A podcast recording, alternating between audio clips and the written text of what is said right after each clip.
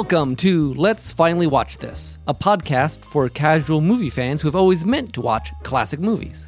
I'm your host, Nick Hayden, And I'm your other host, Timothy Deal. and we are entering 1933. We are in the era of uh, the Great Depression and gangsters and prohibition. Well, almost. Mostly. So, so a lot of fun times. yeah, yeah, yeah. So, speaking of, this week's movie is 42nd Street. That's right. This is a musical best known for featuring choreography by Busby Berkeley, a famous choreographer from the era, and it'll be interesting to dig into all that. But before we dig in, let's figure out what's going on in 1933 in movie history. Every kiss, every hug seems to act just like a drug. You're getting to be a habit with me. Let me stay in your arms. I'm addicted to your charms. You're getting to be a habit with me. So, we have sound right now, Tim? That's right, we do. And we're going to do a bit of a recap here from last season. We uh, talked about the 30s in our episode on uh, 1932 with horse feathers. So let's recap four things that we talked about in that one. Just try to touch on them as briefly as we can. Uh, first off, the studio system is in effect. This tends to overlap more or less with what historians call Hollywood's golden age, which is said to usually begin with the era of sound in 1927. So the studio system is when there are five big studios, Which uh, are. which are you're going to make me Yes, list them quiz, off. we're quizzing you. Okay, there's Warner Brothers, MGM, RKO, 20th Century Fox, and who am I forgetting? Paramount. Paramount. So RKO is the one that no one knows anymore. Not yeah, it's not around anymore. There are also three lesser studios: uh, Universal, Columbia Pictures, and United Artists. Okay. at this time, those are the the big studios, and they tend to run everything. Again, the five major ones also have uh, are owning their own theaters. The whole line is kind of monopoly ish. Yes, yes, from production to distribution to exhibition. Those are the three pillars of the film industry. And the studios own them all at this point. And I should clarify that this year, 1933, marks the founding of the last of the of the big major studios. Okay. Um, that being 20th Century, which we'll talk a little bit more about that later. Okay. So yeah, we're in the the dawn of the studio system era, essentially. The Wild West is basically over. Pretty much. The film industry has been professionalized, standardized, uh, although talkies are the relatively new thing in town. Yeah, it's from 1927, basically. right? 1927 is when The Jazz Singer came out and was the first majorly successful full length feature film to feature sound in, in film. And starting from there on, they just went full bore into it. So that meant that they really, really leaned into the sound. Uh, the sound was a selling point. So that musicals were a very popular thing for a, a period of time. Fast paced dialogue, because the movie producers thought people really want to hear dialogue that sounds snappy and cool and li- interesting to listen to. Which is what we saw a lot of in Horse Feathers. That's true. And honestly, I think we saw in this movie too, in 42nd yeah, Street. just not in a non-Marx Brother way. Yeah, not in a non comedic way, but certainly like there were times when you, I felt like you really need to be listening very closely because they talked very fast. And very, very clever. yes, very, very uh, sardonically. Yeah, we'll- yep, we can that's say. a good idea. Yep. Of course, the third thing going on this decade, the Great Depression, of course, Yes. uh, which hit in 1929. Which just ch- changed everything. Which changed everything. Movies were still a relatively popular, cheap uh, method of entertainment. But that being said, it should be noted that the average weekly theater attendance dropped from 80 million in 1929 to 60 million in 1932. So a 25% drop. Yeah, yeah, that's nothing to laugh at. Yeah. And so, in order to really attract, keep audiences coming in, uh, they were going for spectacle, they were going for comedies, some sort of escapism. But also, some movies, some studios also really liked having uh, society feature films. And we'll talk about that later as Yeah, well. both of those play into this movie, 42nd Street, in an interesting way. Uh, the fourth thing we should note is that the Hays Code, which was technically adopted in 1930, but was poorly enforced until mid 1934. Remind us what the Hays Code is. Hays Code is a method that the studios use to self-regulate themselves. It's They- kind of a censorship. I mean, kind of yeah, kind of a way of censorship. Like there were guidelines, very written out, specific guidelines about what sort of sexual content you were allowed to have, how you were allowed to portray authority, like the police, um, and about criminals, and about making sure that they got their comeuppance and that sort of thing. But during this period in 1933, even though the code exists, it's not really been widely enforced yet. And there's definitely a certain aura about the pre-code films that they're a bit naughtier than your normal black and white movies are. So, and And we again, get a little bit of that in this movie. we will have some of that in this movie too. So all these four things certainly play into effect in the story of 482nd Street. But to delve into some a little bit new territory here, um, in terms of our history discussion. because this is a musical, and we have never talked about 30s musicals. That's right. Last season, our musical was from 1952. Talking about in some ways Yes. the late 20s, 30s, but Yeah. it's not the same thing. Not quite the same thing. So I think it's worth noting that musicals and sound film went hand in hand originally. I mean, The Jazz Singer is about a guy who sings. You, but you can hear, let's do something artistic with our hearing. Let's Yeah, yeah, because you want to like music is a powerful thing. So of course the movies are going to want to incorporate that.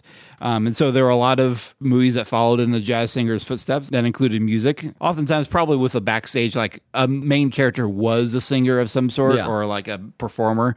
And even Marx Brothers last season, they played there were some musical interludes. That's true. That's true. However, by late 1930, the market had already become oversaturated. According to one source I looked at, it said that Hollywood released more than 100 musical films in 1930, but only 14 in 1931. So again, the the market had just been flooded with these things, as markets tend to do. Yeah. I mean, oh, that worked. Let's do it 10 times. yeah, pretty much. Things haven't changed all that much No. in showbiz. So the interesting thing about that is that this movie, 42nd Street, which is originally based off a book, a novel. Oh, I did not know that. Okay. Yeah.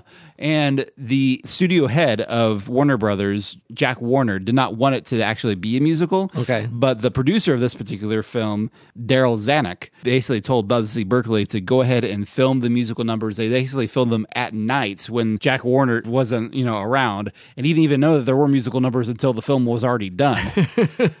uh, but thankfully he saw it and he's like, I like this, so we'll keep it. And Busby Berkeley is credited with reviving or rescuing the genre of, of the movie musical. He did four films this year in 1933, starting with 42nd Street, then going on to Gold Diggers in 1933, Footlight Parade, and Roman Scandals. And he developed his unique style of interesting choreography, but also arranging the ladies, as usually Yeah. you know chorus girls that he was arranging with interesting, striking visual arrangements. And this one in particular, you you see them on like a rotating platform, and Yeah. it, it has kind of this kaleidoscope effect. Yeah. What I view as that kind of that old timey spectacle of all the ladies dancing. They're all like in some sort of Interesting outfit. Interesting outfit and lines, and it's kind of curving around and moving. And Yeah. I don't know. Yeah, I, it- I don't know if I've ever seen him do something, but I had in kind of in my brain that sort of idea. Yeah, yeah. It's been emulated in various things. Like in Gold Diggers of 1933, it features a song, We're in the Money, which is a very interesting Yeah. song with depression. Everyone's probably got money on their mind. Yeah. And the ladies are like carrying giants coins and things like that. In Footlight Parade, there's a big water ballet sequence. Okay. Which kind of gets emulated in other things. Like if you may remember, The Great Muppet Caper. Okay, yes. Mm-hmm. Emulates a lot of classic Hollywood tropes. And Miss Piggy's water ballet is in a lot of ways kind of a homage to Busby Berkeley. Okay. I get, yep, maybe that's why I had it stuck in my head from Muppets. it's entirely possible. And all of those movies I just mentioned, if I didn't say this before, they were among the highest grossing films of the year. They were very popular, and uh, we'll get into some more of that later. Getting to be a habit with me can't break it. You're getting to a habit with me. Okay, so obviously musicals are big this year because I had four of them that were very high grossing. What other things are kind of going on movie wise this year? Anything else we have heard of or should have heard of? The top grossing films of the year, well, the top grossing one was Roman Sandals, which was another buzz- Scandals. Oh, sorry. Roman, sandals or something else. Yes, Roman Scandals, kind of hinting at some of the salacious content in there, probably, which was, uh, like I said, another Busby Berkeley movie. That one stars Eddie Cantor, famous comedian of the era. Um, the Oscar winners for this year Best Picture went to Cavalcade, Best Director, Frank Lloyd for Cavalcade. Best Actor was Charles Laughton for The Private Life of Henry VIII, and Best Actress, Katharine Hepburn for Morning Glory. Again, I think none of these were in the top grossing films of the year, so we already have back in. We always have the, this Oscar, uh, is that what people are watching thing going on? Yeah, basically. I mean, this is the first time this season we've got to talk about Oscars. I should. When did. Oscars start? Um, Around this time, I Around know. this time, very close. I want to say late 1920s. Okay. So we're yeah, it's all these things are kind of I guess happening. as as we're uh, solidifying the studio and stuff, they want to say, "Hey, let's award ourselves." yeah, basically. Let's honor the, the best among us, essentially. So, our other nominations for uh, this episode, uh, we had Sons of the Deserts, which is a Laurel and Hardy comedy. Again, we'd already had comedies, but I love Laurel Mm-hmm. Yeah, and Hardy. yeah. they're good. Would have been a good pick. They're but- fun. Also, The Invisible Man, starring Claude Rains, who is an actor from the era that I always enjoy seeing. I also wanted to give a shout out to, in case our audience ever gave us nominations, we had uh, one of our faithful listeners, Nathan Marchand, send us nominations, and he suggested Son of Kong, which is not surprising for him because he hosts the Monster Island Film Vaults podcast, which, of course, Son of Kong is a sequel to King Kong, which also premiered this year in 1933. And I think King Kong would have been on our list if we hadn't both seen it. Yes. Because it was a it is a great film. Yes, and we both watched that movie for the Monster Island Film Vault. Yes. So shout out to that, and it was a great film. And I, I did see Son of Kong also for that same. Oh, podcast. you did. I had forgotten that. Yeah. yeah, yeah. So definitely, it's uh, it goes off the rule of uh, if you can't go bigger, go funnier. Okay. which makes sense. Yeah, we probably would have had King Kong as a nomination otherwise, but but we went with uh, old Busby Berkeley. Yeah, very different than what we saw last time we were in the 30s. That's true, and different from a comedy, different Yeah. different vibe. Uh, other notable events from this year, now notably, I sh- notably, Notably, the notable events were noted today. So this movie, 42nd Street, came out in March of 1933. So all all these events took place after it, but it's still the same year. So we'll make notes that on June 6th, 1933, the drive-in theater is patented in Camden, New Jersey. Oh, interesting. Okay. On June 26 marks the founding of 20th Century Pictures by Darryl Zanuck and Joseph Schenck. Now, you may have noticed that Darryl Zanuck is the same guy who I said produced this movie. this movie was actually a Warner Brothers movie, like we said, but shortly after this, Darryl Zanuck had a uh, dispute with the head, uh, Jack Warner, and basically realized because of that, like, okay, I'm not ever going to be seen as a equal, a partner here. So basically, he left Warner Brothers and went and founded this other studio, 20th Century Pictures, which would later in 1935 merge with Fox Studios to form 20th Century Fox. Makes sense. So there you go. Also, in this year, 1933, on July 31st, the director Fritz Lang left Germany permanently. He's the one who directed Metropolis and M. And, And things are going on in Germany at this point. yeah, just kind of a hint that yeah, Germany is not in the best of shape at, in 1933. On September 6th, Daily Variety, a trade newspaper, is published for- for the first time in Hollywood. I still read. I was reading a Variety article today about I think the box office, so it's So still years of daily variety. yeah, it's still it's still a major force in Hollywood. And on December 29th, Fred Astaire and Ginger Rogers appear on screen together for the first time in Flying Down to Rio. I mostly note that because Ginger Rogers is included in the main, well, she's included in the cast of this movie. She's not a main character yet, but her partnership with Fred Astaire would become a very famous dancing duo, and that's just about to get started. Nice. I beg your pardon, uh, but are you by any chance the the uh, what is the word? Uh, the stage manager?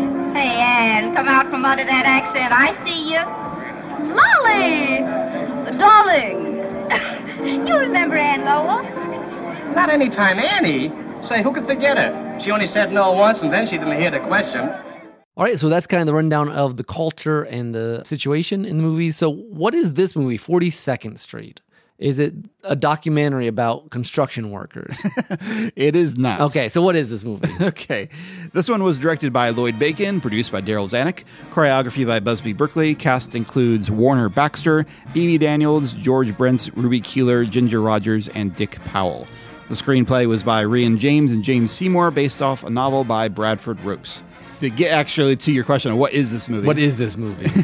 This is a backstage musical drama set in contemporary 1930s Broadway, which begins with the excited word around town that producers Jones and Barry are putting together a show called Pretty Lady. The starring lady of the show, Dorothy Brock, is being courted by the show's financial backer, but she is secretly continuing a relationship with her former vaudeville partner, Pat Denning.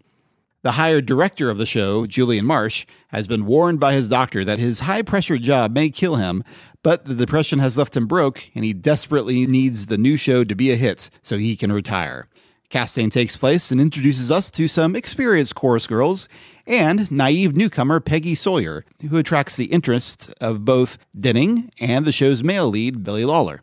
Tensions rise amid the grueling rehearsal schedule and fomenting relationship drama. Will the cast of Pretty Lady be able to put on a hit show?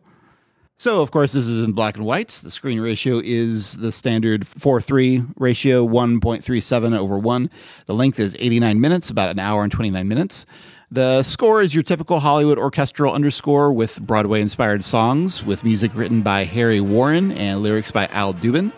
The music was arranged, according to IMDb, by Ray Heindorf. And I don't really remember the orchestral background that much. It feels, like I said, pretty standard Yeah, that era. yeah. But the, the songs, they're decent They're songs. de- yeah. Yeah, they, they're sort of, we'll talk more about the content of the musical later.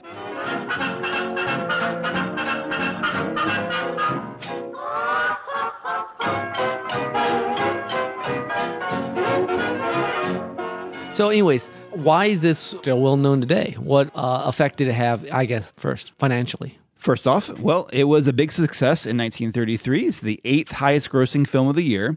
Uh, it's been credited with rescuing Warner Brothers from bankruptcy at the time, and uh, it would invite many more musicals to follow. which we mentioned a couple of them. Yeah. Yeah, and then have. critically, at the time, did they like it?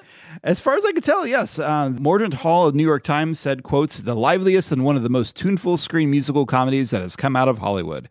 And Josh Mosher of The New Yorker called it a bright movie with as pretty a little fantasy of Broadway as you may hope to see, though he described the plot as the most conventional one to be found in such doings. Uh, it was nominated for Best Picture and Best Sound, though it won neither. And it currently still has a 96% rating on Rotten Tomatoes with 25 reviews. The audience score, though, is 74%. So, So critics seem to like it better than just your average Joe. at least you're At least on Rotten Tomatoes. At least on Rotten Tomatoes, yeah. yeah. All right. It went off well at the time. It saved Warner Brothers possibly from bankruptcy. What is its legacy? What's going, you know, why do we still care? Why do we still care?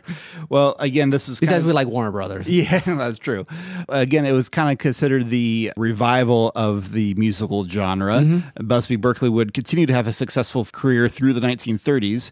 His fad became a little bit more passe toward the end of the decade. You know, if you think about 1939, saw the release of The Wizard of Oz. It's a very different style of musical than Yes. this is. The music is much more integrated with the story, less focus on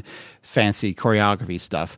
But also, many of the young cast from this movie would continue into even greater successes, including, of course, Ginger Rogers and also Dick Powell, who would have a very successful career after this. And then I just saw recently that it's still on Broadway, or at least a Yes. theater. I mean, not Broadway, but it's still. It's still the, the- it was adapted into a Broadway stage musical in 1980 that uh, includes several other of the songwriters Warren and Dubin, uh, a lot more of their songs because they would all. But there's only about three in this. about five actually. Are there five really? Well, there's a couple that they rehearse Oh, okay. and that's then we, true. when we actually see them perform the musical, we sh- we see three in a row, basically, Yeah, practically. okay, yep. But they added several more of the songwriters' songs from the same period because I think they worked on the the music, the Busby Berkeley musicals that came right after this. Okay, so it- it's kind of a Busby Berkeley collage. I uh, think so. theoretically. I think so. The Broadway version, and it's been revived several times since 1980, including the run this year, 2023, in London's West End. Do director? I mean, has it made some lists and some directors say like, yes, that one there. I don't know about directors have referenced it, at least not in what I was looking at, but it was selected in 1998 by the United States Library of Congress for preservation in the National Film Registry for being culturally, historically, or aesthetically, aesthetically significant. and it made the following American Film Institute lists, the AFI lists for 100 songs. 42nd Streets got listed at number 97. Come and meet those dancing feet. On the avenue, I'm taking you to 42nd Street. Under 100 movie quotes at number 87, this quote Sawyer, you're going out a youngster, but you've got to come back a star. And on the AFI's list of 25 musicals, this was not one of their TV specials, but Yeah. they did do- their own list of the top 25 musicals. And this was listed as number 13 Mm-hmm. on that list. And it is also, I should note, included in that book that you own a thousand and one movies you must see before you die. yes, I'm not sure. I guess it won't die for a while, but you got a lot more to watch. yeah, yeah, you better. Like, it's required. You must watch all 1,000 of these movies, well, I'm immortal then until I, I just say that last one until and then you'll be good. yes, like Clockwork Orange. You're not we can watch. So you go. so you'll live forever. exactly. All right, Tim. So that's that's what other people think about it, but this is our podcast. So let's let's talk about what we think about this thing. So, Okay. did you know much about this going into it? When we picked this one out, I knew it was Busby Berkeley. And you knew that name and I knew that name. something- I'm sure I'd seen it referenced in because I used to always watch those AFI lists. So Yeah. that- So anything that's listed on there, I know I've at least heard of. Before. Theoretically, yeah. Theoretically, I didn't know much about the story. I figured it was kind of a musical about making musicals kind of thing. Um, I, I guess we should it. mention just to the audience because the vast majority is just backstage practicing, plotting, relationships, Mm-hmm. and then the last what fifteen minutes Yeah, twenty minutes, something like that. Is, is, is the actual musical. Yeah, which they'll do a little a quick backstage scene in between each song, but it's mostly back to back to back. Yeah. But yeah, I, I had seen the Gold Diggers of 1933. Okay. Uh, I think I watched that in film school at some point. Is that all similar to this? You know, it's been long enough. I don't really remember Okay. a lot of the details, but it's. I mean, Gold Diggers itself is a remake of a previous Gold Diggers movie. Why, that's why it has the Of the- 1933. yeah, exactly. Oh, we should just do that every time we do a remake of a movie. that would be Indiana Jones 2055. nice. So, how about you? Were you in it? No, that I went blind to this thing. Like I'd never heard of it. You know, like ah, it's a 1930s musical. We'll just go with it. I will note that I guess Janelle had sung, I think the title song. In, Oh, yeah. in, in high school, that. like there was like a Broadway thing, and she said she remembered being slightly scandalized by the lyrics back then.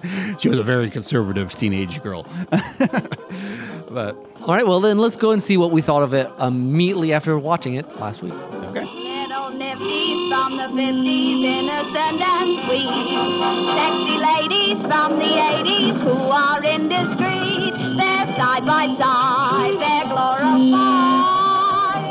Where the underworld can meet the elite. Naughty, gaudy, bawdy, sporty, bawdy, street. This is a funny one to me. I mean, as someone who has always been kind of theater adjacent, well, I don't know, always theater adjacent, but has been theater adjacent, I don't always identify with Broadway stories, at least the ones where it's all glitz and glamour. And I guess here's the thing the idea of living in a city like New York just does not appeal to me at all. so I, I don't have any of that, like, oh, wow, all the hustle and bustle is all super exciting. And so that's what, what the show would be like.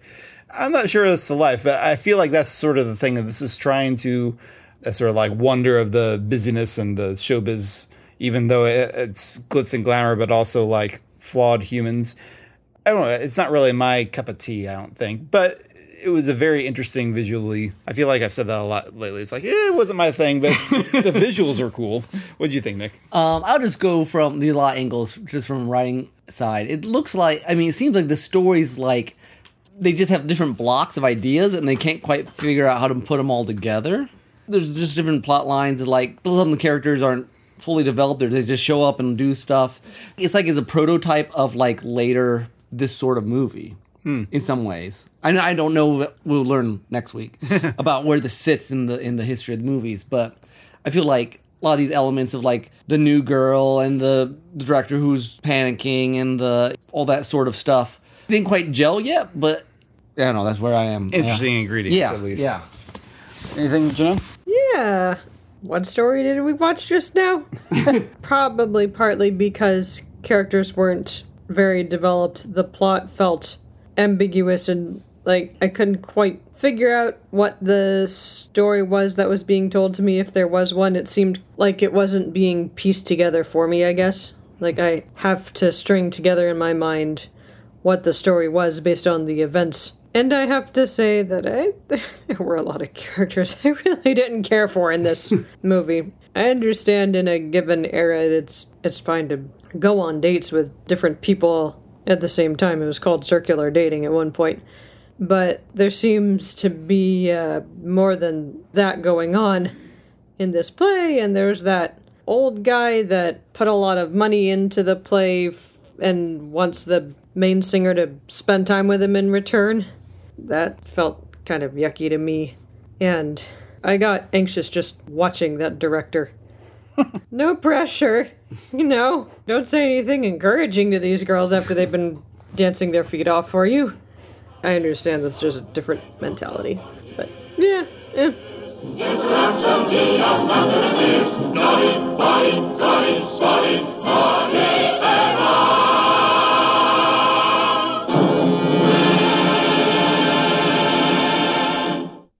So that's what we thought or tried to think. It seems like we were um, conflicted or not sure exactly. A little bit. Again, I feel like this was another movie for this season that uh, was a little different, or at least not as focused, maybe as we were expecting it to be. As I thought about it later, we had talked about last episode about the Hollywood formula of the one active character. And I think my brain automatically was searching for that.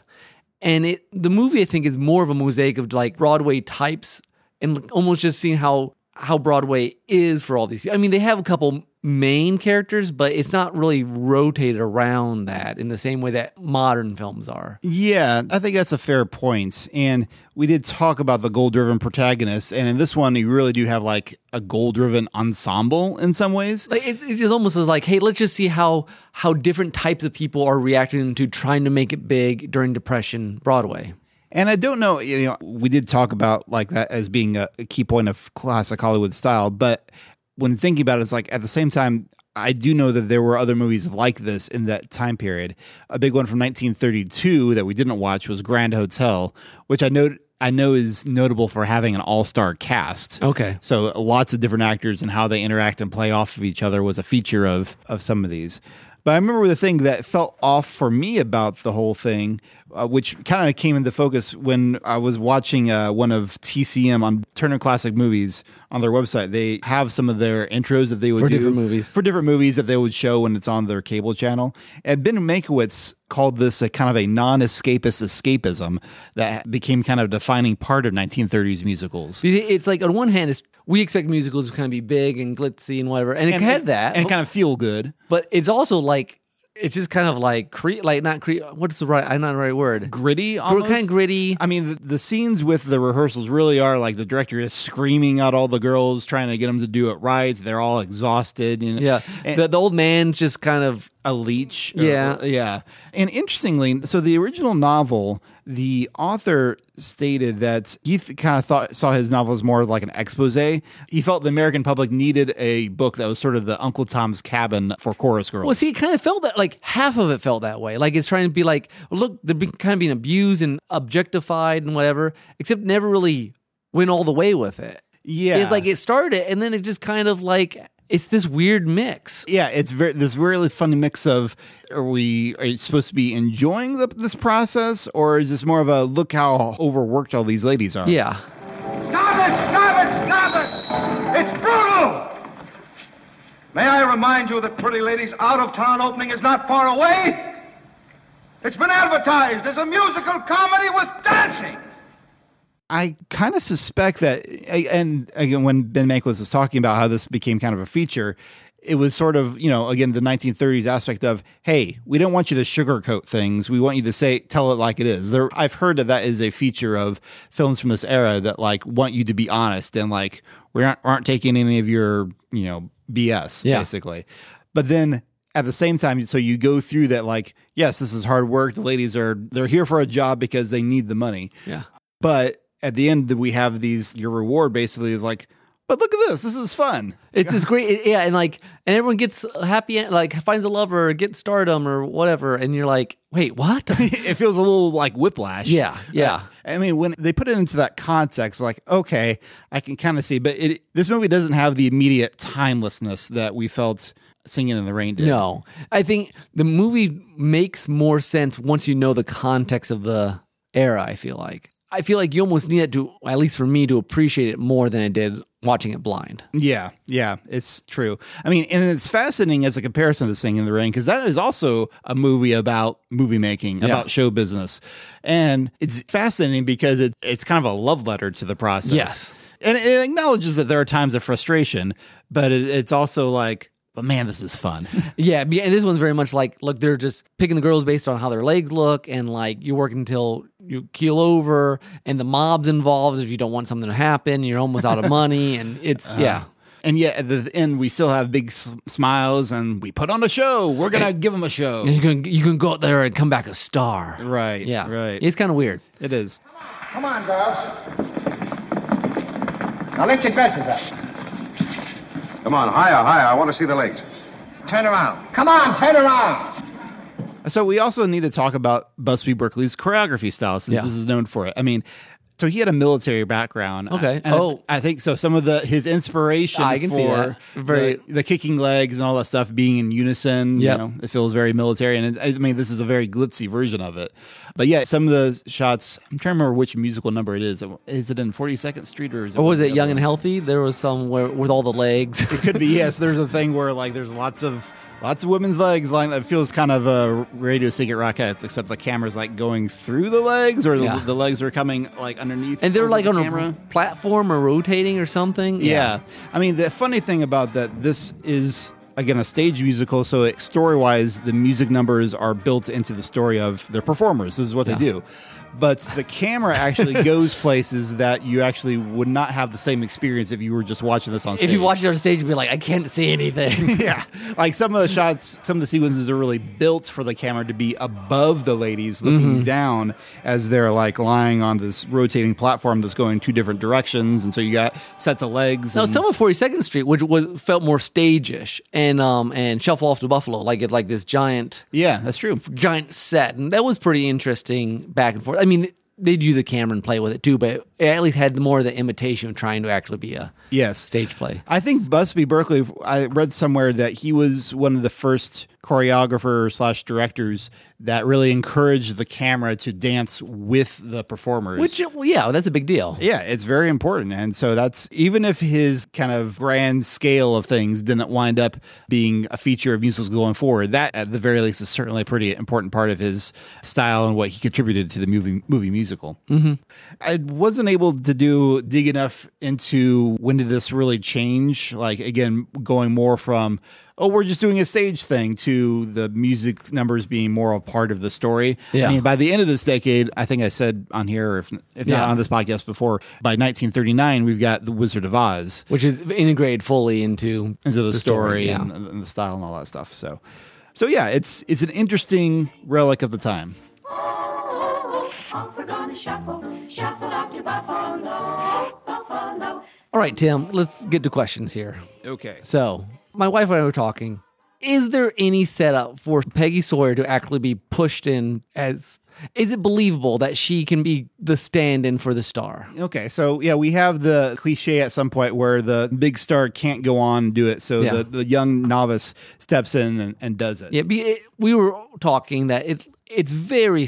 Sudden. It seems it seems con- more contrived than normal. I don't know. Do you do you think there was set up, or you think it just, they just did that because that's how you get the musical number? I mean, or is it just shoehorned in? You're supposed to buy it. Hmm. Going off my gut, I can't think of a really great example where everyone's like, "Oh wow, she's amazing. Like, she should have this number." It did kind of feel a little out of nowhere to me. And does that hurt the movie? Yeah, I mean, it certainly it certainly raises the stakes right before the show goes on. It's Yeah. not like, okay, we've done all this work and now we're ready and here we go. And then Yeah. so it adds a little bit of drama like right before everything starts. That being said, it certainly doesn't help the the non timelessness of this. You have the director putting a lot of pressure on her right before she goes on. A lot of pressure. Everyone now is like, wow. Like I guess some people might be motivated, but other people are like, what are you doing? You're stressing th- this poor girl out. Yeah. Like she's gonna perform even worse now. Yeah, that I just if I was trying like there was a couple things where she was like, oh look, she picked up dancer, she worked really hard, but it's just like her more than well, I mean, I guess she's our main character, but she's not shown herself to be particularly unique from anyone. Yeah, I mean the fact that this is such an ensemble thing probably also doesn't really give her a, a big good chance to be Yeah. main character feeling. I, I so feel like you could do a, a few shots, but again, that's that's in hindsight. Yeah. All right, so that was my serious one. so we talked a little bit trying to figure out if this is a uh, celebration or a critique of the show business. Yes. If you were to pick a direction to move this movie more in, Oh. which direction would you, would you want it to be more a celebration or should it be more of a critique of showbiz? Here's what I think. I'm not sure I would want it to be, but I think it most naturally lends itself to being critique. Okay. I think that's where I would move. I, I think it would be a movie no one would watch then, mm. or not want to watch and be really depressing. But I don't know. I, I feel like it. It spends I, more time I on feel like critique? it is more truthful on that end than it is on the feel good part. Mm, I see. Like my complaint about Peggy Sawyer, just I feel like it is more honest on the on the gritty side than it is on the feel good side, Okay. and so I would lean into that probably more naturally. Okay. If you were to go that direction, would you keep musical numbers in it, do you think? Or like what sort of resolution? What sort Yeah. of conclusion would you have? Well, see, that's thing? yeah. I I could keep the musical numbers, but I feel like you you maybe add a few more scenes in between, showing the backstage. Mm. Okay. Now it was interesting at the very end.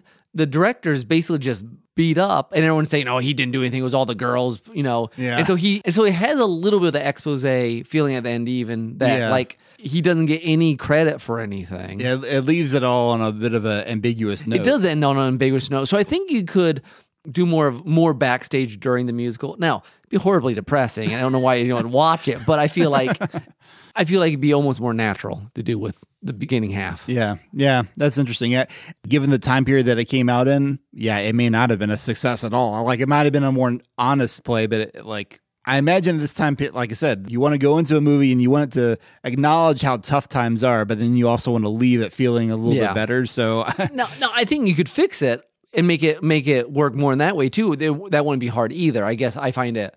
I think a lot of music's done that. So my just my artistic brain's like, well, it had a lot of potential to go the other way. We could just go with that. But I don't think I would like the movie.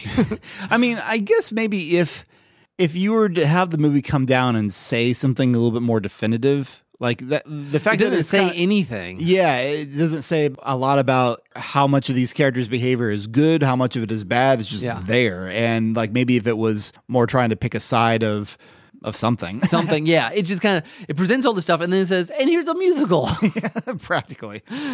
okay, silly question. So it seems to me often Sesame Street will teach lessons with you know I remember the letter B instead of Beetle the Beatles letter B. Oh, um, and again, Forty Second Street, Sesame Street. So they're doing a musical. Okay, what are they teaching with their parody of Forty Second Street? Oh man, now I I'm almost tempted to look up Muppet Wiki to see if they have done a 42nd Street thing because you're right, that does feel exactly up their alley. It does.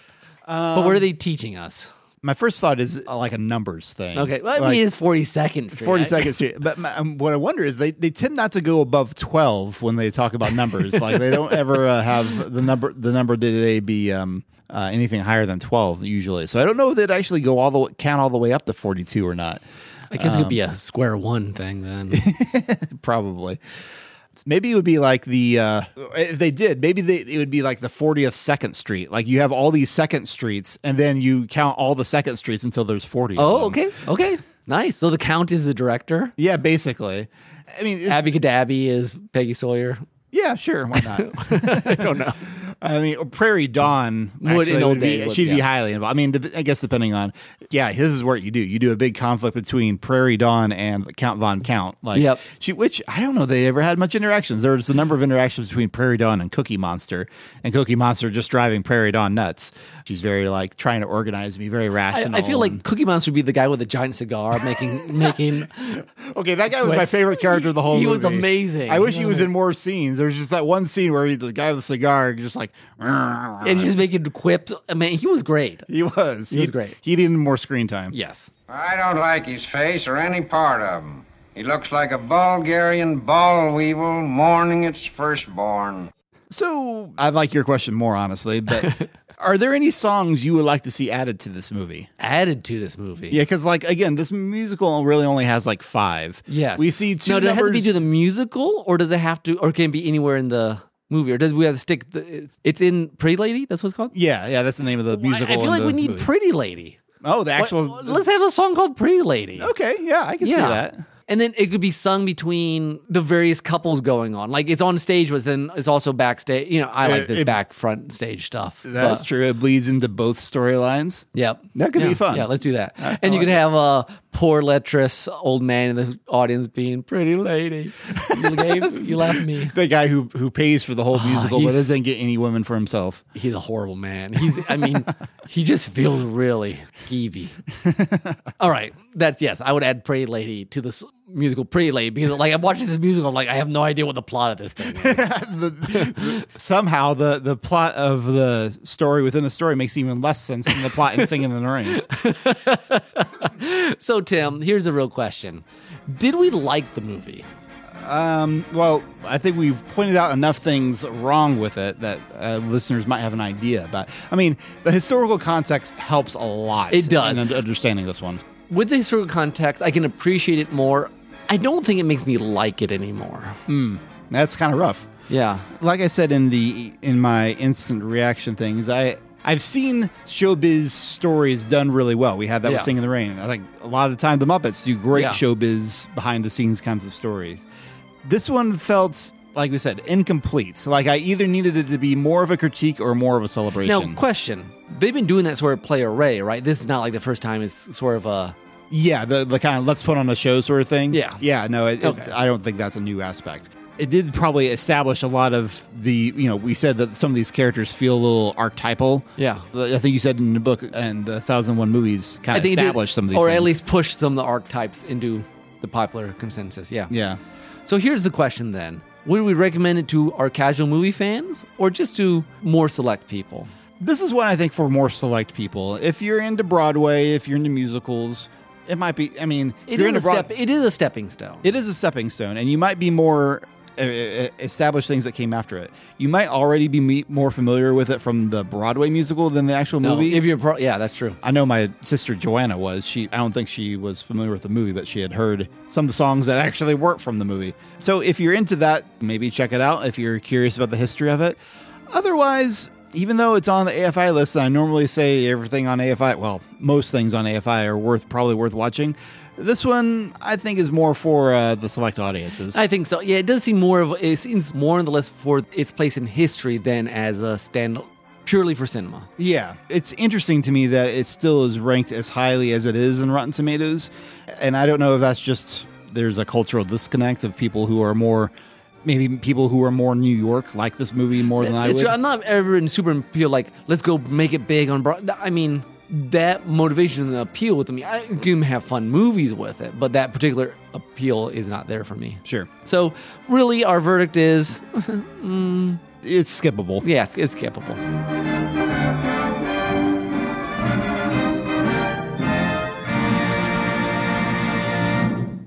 So thank you for listening to episode 14 of Let's Finally Watch This, 1933. Next episode, we will be watching Shadow of a Doubt. Which is an Alfred Hitchcock film, and it is said to be his favorite of his own films. So. I'm looking forward to it. I'm excited. I don't think I've seen it. Nick thinks he might have. I think I might have seen it. Yes. that sounds very um certain. Okay. Anyways, please subscribe to us on your podcatcher of choice. Visit derailedtrainsofthought.com for other episodes and other podcasts by us. And if you haven't listened to our 1932 discussion, uh, where we covered horse feathers last season, go check it out. You can get more details about the 1930s there. All right. I guess until next decade, this has been Nick. And this is Tim. Bye. Bye bye.